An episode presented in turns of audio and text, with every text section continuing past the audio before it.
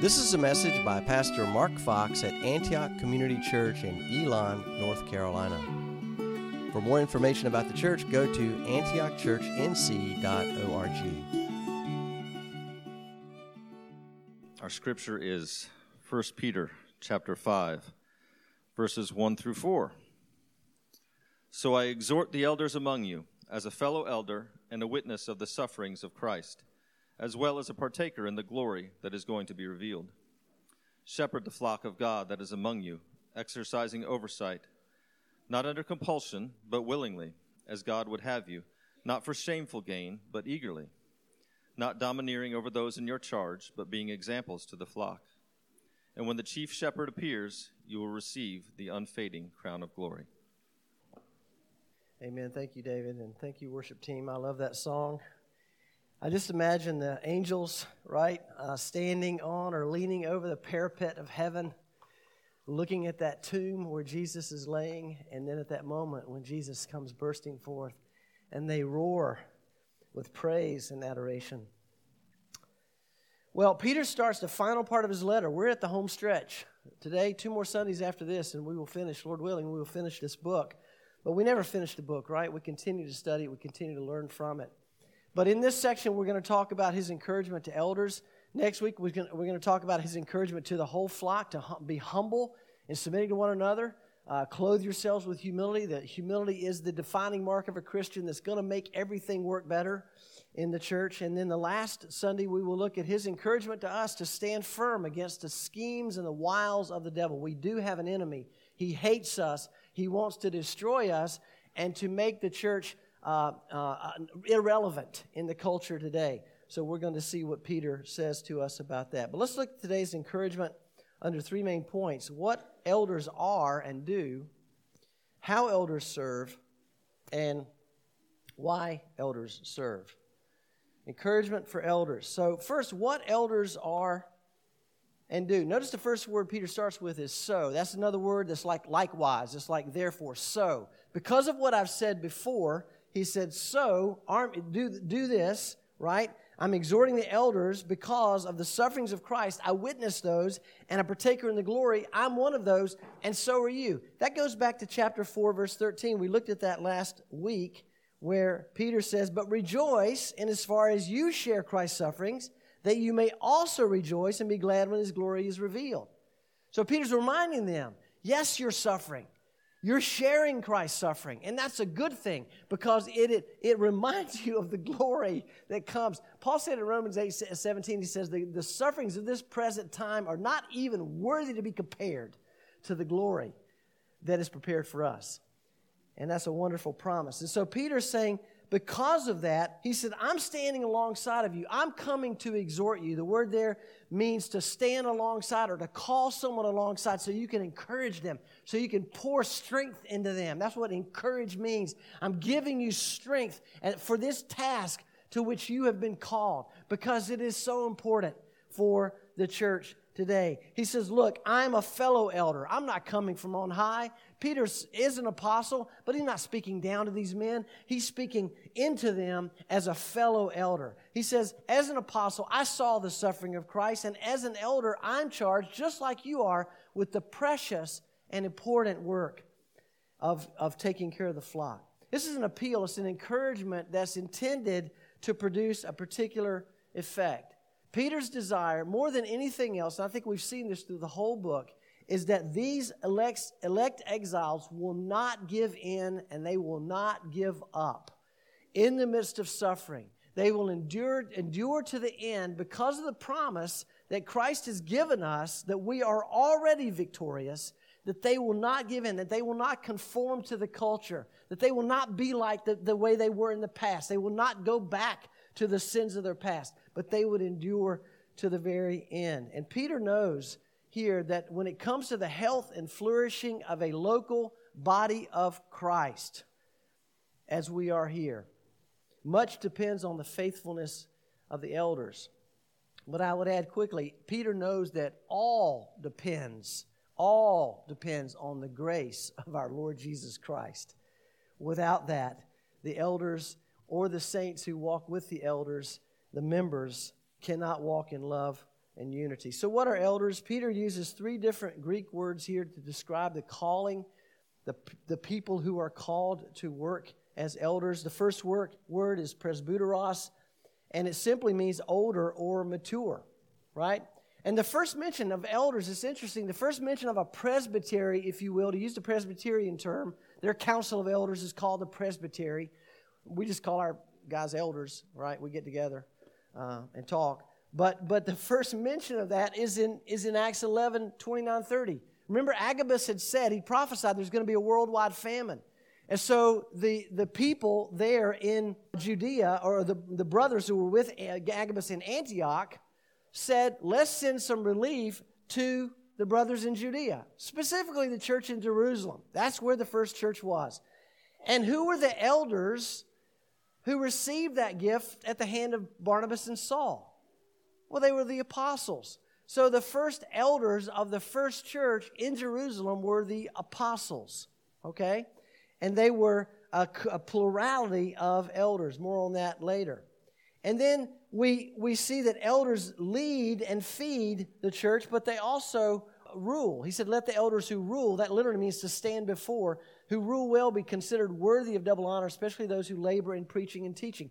So elders are not just older and mature, in fact, they don't have to be older, they just have to be mature or maturing, right? There's a process there.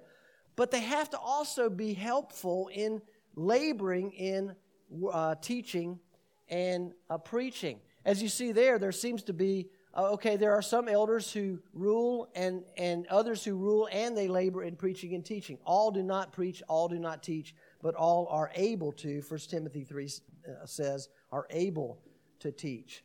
So they feed the church. They do some of the preaching and teaching ministry. That was a ministry that, it is a ministry that's central to the life of a local expression of the church, just as it was central to Jesus' life. Jesus didn't come primarily as a healer, he came as a savior. But what did he spend most of his time doing? Teaching, discipling, building up those who would be the foundation of the church. And the elders do that work as well as a team. Not one man, but a plurality.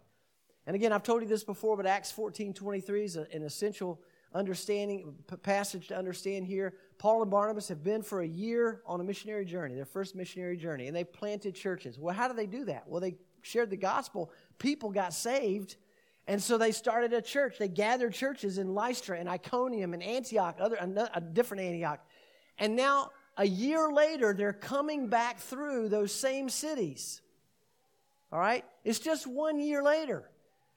And it says in Acts 14 23, and when they had appointed elders for them in Lystra, Iconium, and, and Antioch, in every church with prayer and fasting, they committed them to the Lord in whom they had believed. Notice they appointed elders, plural, in every church, singular.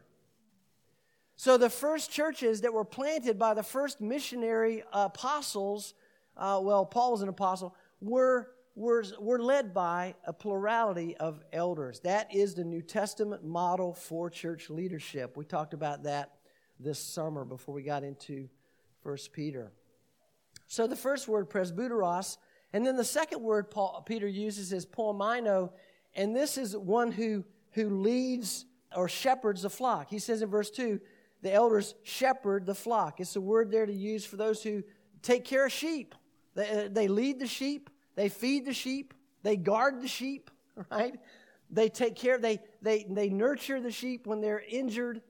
And that's what uh, shepherds are called to do in the body of Christ. It's interesting, Paul used that same word in Ephesians 4.11. Remember that passage where he says that these gifts were given to the church, the apostles, the prophets, the evangelists, the shepherds, which is the same word as pastor, poimen. It's the, it's the noun version of that verb version of what elders are supposed to do. As shepherds, lead, feed, protect, care for the body of Christ. In fact, Paul told the uh, men he was meeting with, remember, he met with the Ephesian elders in Acts chapter 20. He's on his way to Jerusalem where he'll be arrested and he will eventually be executed years later. But he says to the elders, The Holy Spirit has made you overseers. There's the third word, episkopos, to care for the church of God, which he obtained with his own blood. How important is the church? Was important as Jesus' blood, as important as Jesus' death, right? Jesus died for the church. We talked about that this morning. The sovereignty of the Lord had us studying the church this morning as Janelle led us in that, that book, in the theology book we're studying. And, and we're looking at elders this morning and the church as well. So Jesus died for the church, and so Paul says, "Hey, look out for yourselves, elders, and look out for this church because because Christ died for this church. The church is as precious as the blood of Jesus to Him." So that leads us to that third word, and, and that is uh, episkopos. Uh, the Holy Spirit has made you an overseer. Verse two, you see that in verse two of chapter of chapter five, exercising oversight. That's episkopeo. That's the verb form of a noun that Paul uses to greet the church in Philippi. In fact, in Philippians 1 1, people say, How do we know elders and deacons are kind of like the offices of the church? Well, we don't know specifically, but I mean, there, there's never a place where P- Paul says, and now this is who are the officers in the church. But in Philippians 1 1, it's interesting. He starts that letter by saying, To all the saints in Christ Jesus who are at Philippi, with the overseers, episkopos, and deacons, diakonos. And so what we see there is the elders were overseers. We see Paul identifying the two offices as overseers who lead and feed and care for and exercise, exercise oversight for the sake of the spiritual health of the body. Elders are the ones who care primarily about the spiritual health of the body, which includes relational health, which includes taking care of you know finances and things like that as well. But, but primarily, we're mostly concerned with hey, we want everybody here to know Jesus, to love Jesus, to grow in the grace and knowledge of our Lord Jesus Christ. And the deacons are called to serve and to administrate and to do things uh, that will also work for the health and flourishing of the body. Both are necessary and they work as a team to, to help the church grow. Now, let's talk about how, how elders serve. You know, when Jesus restored Peter in Acts, uh, John chapter 21, Peter had uh, fallen from grace, right? He had denied the Lord three times. Jesus told him, You're going to do it. Peter said, Not me, I'll die first. He denied Jesus three times. So, so Jesus gathers Peter at the, at the seashore by charcoal fire, just as where, same place where he had, or same uh, location in front of a charcoal fire where he had denied him. And he tells him three things. He said, Peter, feed my lambs, tend my sheep, feed my sheep. And I think Peter may have been remembering that when he's writing this passage because he's remembering, hey, this is my primary responsibility as an elder. This is the primary responsibility of the elders of the church to feed the lambs, to tend the sheep, and to feed the sheep. Well, what does he say specifically? First, he says, elders serve by taking care of the ones whom God has given them. Shepherd the flock that is among you. Now, like any honest shepherd, elders don't go out and rustle up sheep from other pastures. Hey, you want to come over to our pasture? We got it going on at Antioch. I don't know what you're doing over there at First Whatever Church, but you need to be with us. That's not the job of an elder. The elder does not try to entice sheep from other pastures and other folds from other elders to come and join with them. Please don't ever do that. We want to encourage people who are not churched people who are, are not even Christians, we want to get them saved and we want to get them uh, to Antioch if this is the right place for them. But we don't want to rustle, rustle sheep. I think that's still against the law somewhere. We're to tend to the sheep God sends to this flock. God sends them. Now, listen, I'm going to expand here because I think this is an argument for church, church membership. Right? Church membership requires a decision and a commitment by a family or by an individual to say, this is the place God has called me to. I we know that. We've been here long enough. We've gone through the new members class. We understand. We want to put ourselves in this body with our fellow believers and under the leadership of the elders. That's a decision and a commitment that I think is very important because otherwise shepherds are having a hard time knowing all right, this sheep's here right now, but I mean, how long is it going to be here? I don't see any commitment. I don't see any level of, hey, you can count on me, and I'm under the authority of the elders. I'm going to go even out on a limb here, step on some toes, and say, I think this is also, wake up if you are asleep here. This is an argument for home groups. Because it's difficult for elders to shepherd sheep who are on the move or who are missing in action sometimes. So I want to encourage you again that home groups are a place where you can be in a smaller group on a weekly basis with people and do life with, get to know them, hear how they're struggling, how to pray for them. How can you pray for the church? How can you pray for the elders? And it's also an opportunity for the elders to have that ministry with you in your life. Now, look, I know there are extenuating circumstances, and if you're in one of those extenuating circumstances, then God bless you. We hope you'll get out of that soon. But if you're just choosing not to do a home group because it's, it's, it's difficult or it's, you know, hey, look, I'm the first one to tell you I'd much rather, when I come home from work on, on Wednesday and I, I eat supper, I want to stay home. Yeah, hello. I, I'm going to be honest with you. I have to make myself go to home groups sometimes. And Cindy keeps saying, Yeah, but you're the pastor. You got to go. And I, no, we both sometimes say, Wouldn't it be nice just to stay home tonight and chill, you know, and not have to do anything? But we always are thankful that we went and, and we, we, we see the benefits of that. Okay, I'll, I'll get off my soapbox there. You've heard this before. Second, elders are to serve willingly, not under compulsion, not for shameful gain, but eagerly.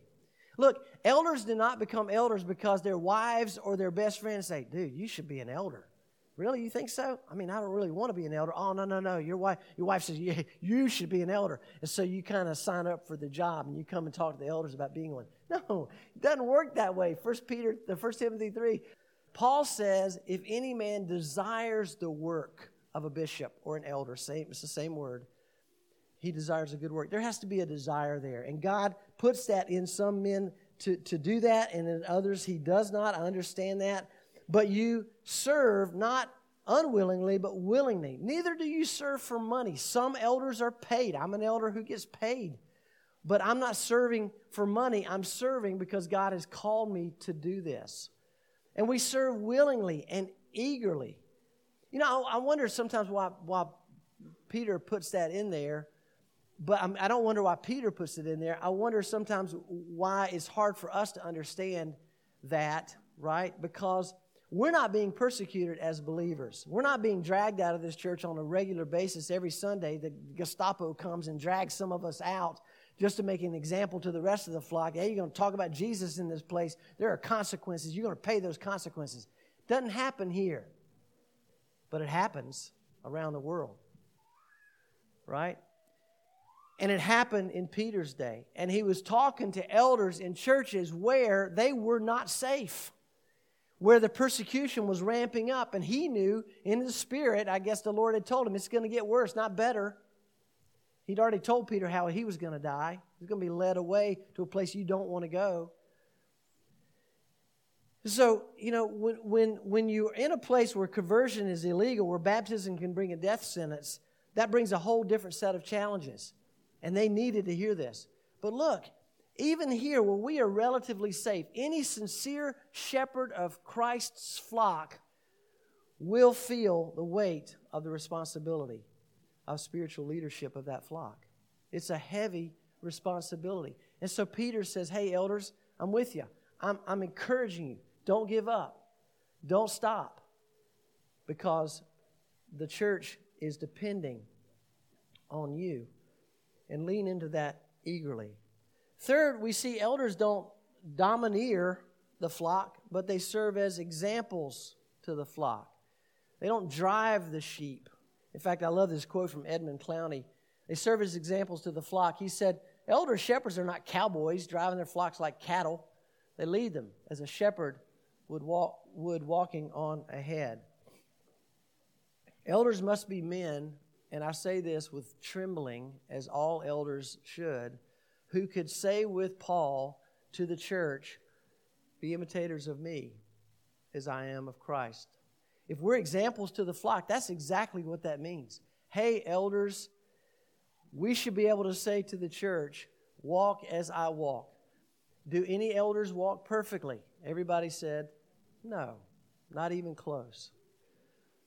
But we have a standard, we have a calling on our lives. It means we're serious about following Jesus. and we are, to the best of our ability, by the grace of God that He gives us day by day, we're walking with transparency and openness and honesty about our weaknesses and also pursuing the Lord with all of our might.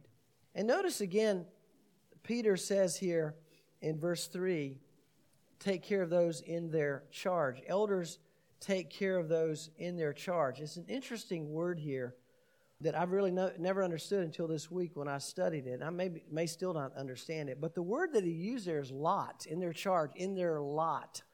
And it refers to the Roman and Jewish practice of making decisions sometimes by casting lots.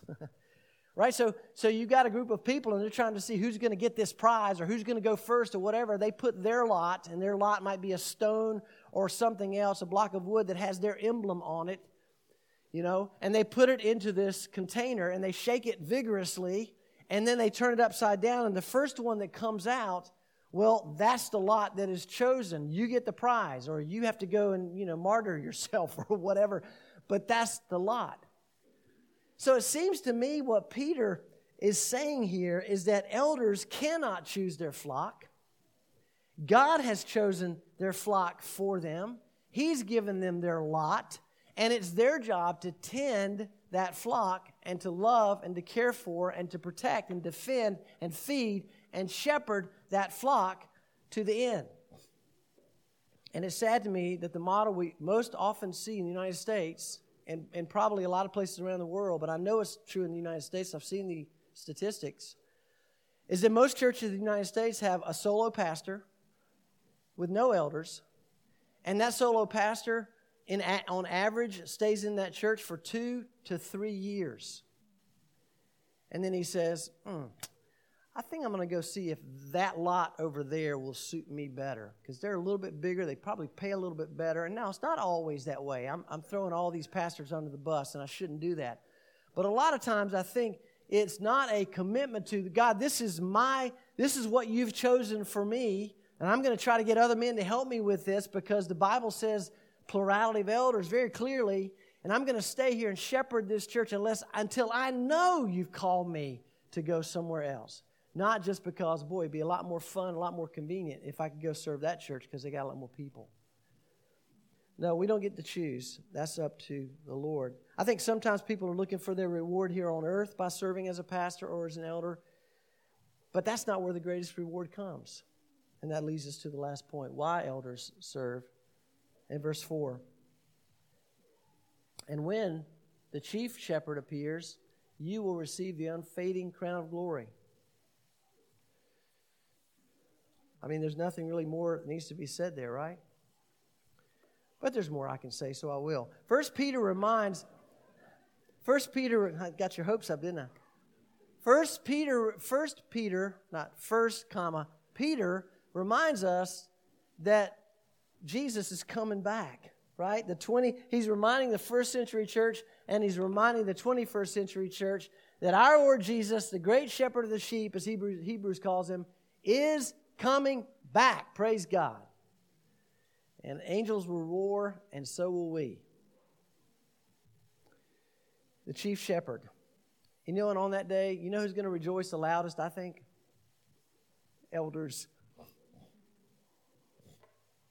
Because, hey, when the chief shepherd's back, we don't have to shepherd anymore. We don't, I should say that, we don't get to shepherd anymore.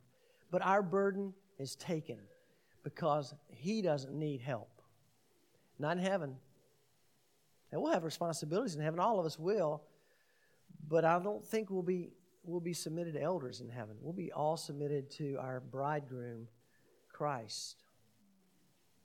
So there'll be great rejoicing but we'll also have to give an account. I'm not exactly sure how this works, because I know there's no punishment for Christians in heaven. Don't let people tell you that there, there, there is. In fact, come next week and hear Brad teach about the last chapter in the book, Theology of uh, uh, You Are a Theologian. But Christians are not going to be punished in heaven. We will receive rewards according to the work that we have done, but we will not be punished. But we will clearly have to give an account as elders. When does that happen and how does that happen? I don't know, but here's the encouragement to you, flock. Obey your leaders and submit to them, for they are keeping watch over your souls as those who will have to give an account. Let them do this with joy and not with groaning, for that will be of no advantage to you. As I've said to you before, your job is you want to have happy elders and not grumbling and, and complaining and tired and weak elders. And you have a large part to play in that by submitting to us if we're asking you to do biblical things and not submitting to us if we ever ask you to do things that are not biblical. That's where you confront and rebel. But we haven't come to that place yet at Antioch, and by God's grace, we won't. But I don't know what that means. They will have to give an account. When is that and where is that? I remember Alistair Begg saying, you know, it's just not fair. He said, you want to be a CPA. We have any CPAs in here? Who are the CPAs? Ben, ben Duckett's not here. So uh, David Bainbridge. So you took all the tests, right? And then you became a CPA. You can start doing your work. You did the test. You passed the test. You got to be a CPA. Medical doctors, Joe Ott, uh, Mark Kemp, others. You did the medical thing. You went through medical school, and then you got to practice. You passed the boards, and then you get to do the thing and make the big bucks. Right, Joe? Making the big bucks? All right? Hello? No? Okay. And the same with uh, contractors. Tom Southern, you became a contractor after you passed a test. You had to pass that. It was a rigorous test. But elders, we do all the work. We do all the work. And then we have to pass the test at the end. it's just not fair. It's not right. But whatever that means, guys, we have to give an account. The writer of Hebrews was primarily saying that to the church. So here's how you should live in regard with regard to the elders, because they have they have to give an account for how they led you. So make it make it a joy for them. Third, he's coming back. Second, um, uh, second, when the chief shepherd appears, he will give the unfading crown of glory to faithful elders. I can't even imagine what that's going to be like. But to receive anything from the Lord Jesus is all of grace, and anything we elders have done or ever will do is all of grace. That's why Paul said, I am what I am by the what? Grace of God. Everybody turn to your neighbor and say, I am by what I am by the grace of God. Go ahead. I am. And by the way, lest you think that only elders get crowns, I'll call your attention, just write this down 2 Timothy 4 8. And Paul says, There's waiting for me a crown of glory. Not, not of glory, of, what's the crown in 2 Timothy 4 8? Crown of righteousness, I think. But then he says, And to all those who long for his appearing. In other words, everyone who's living faithful in Christ Jesus, looking forward to him coming back, longing for his appearing, will receive a crown. What will that be like? We can't imagine it. I mean, compared to anything that you could earn on heaven, uh, on earth, any prize, any whatever bonus you could get, this pales in comparison to Jesus Christ Himself giving you a crown of righteousness or a crown of glory. But the third thing is, I know what any of us will do with a crown. Revelation 4 says the 24 elders fall down before him who's seated on the throne and worship him who lives forever. They cast their crowns before the throne, saying, Worthy are you, our Lord and God, to receive glory and honor and power. For you created all things, and by your will they existed and were created. So the question we end with was how could we ever wear a crown standing before the one who wore the crown of thorns for us? Let's pray. Father, we're thankful for your word to us this morning about the church in our class this morning and about elders in this service. And we know, Lord, that none of us men who serve as elders here at Antioch are um, worthy of that responsibility. None of us are equal to the task. None of us deserves to be an elder. But Lord, by your grace, You've called us to that responsibility, and by your grace, you've given us a joy in serving the church in that way. And by your grace, you have given the church a joy in receiving leadership from us and praying for us and, and imitating our faith. And we know that some of them have greater faith than we do, so we imitate theirs as well. But Lord, we're thankful for the good work that you're doing here.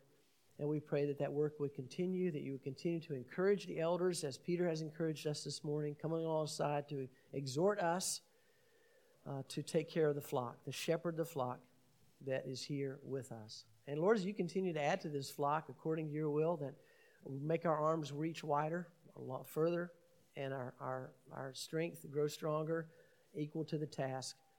And, and we will look forward to all that you will do with that. In Jesus' name, amen. Thank you for listening to this message. Antioch meets every Sunday morning at 10 a.m. at 1600 Powerline Road in Elon, North Carolina. For more information about Mark and the books he's written, go to jmarkfox.com.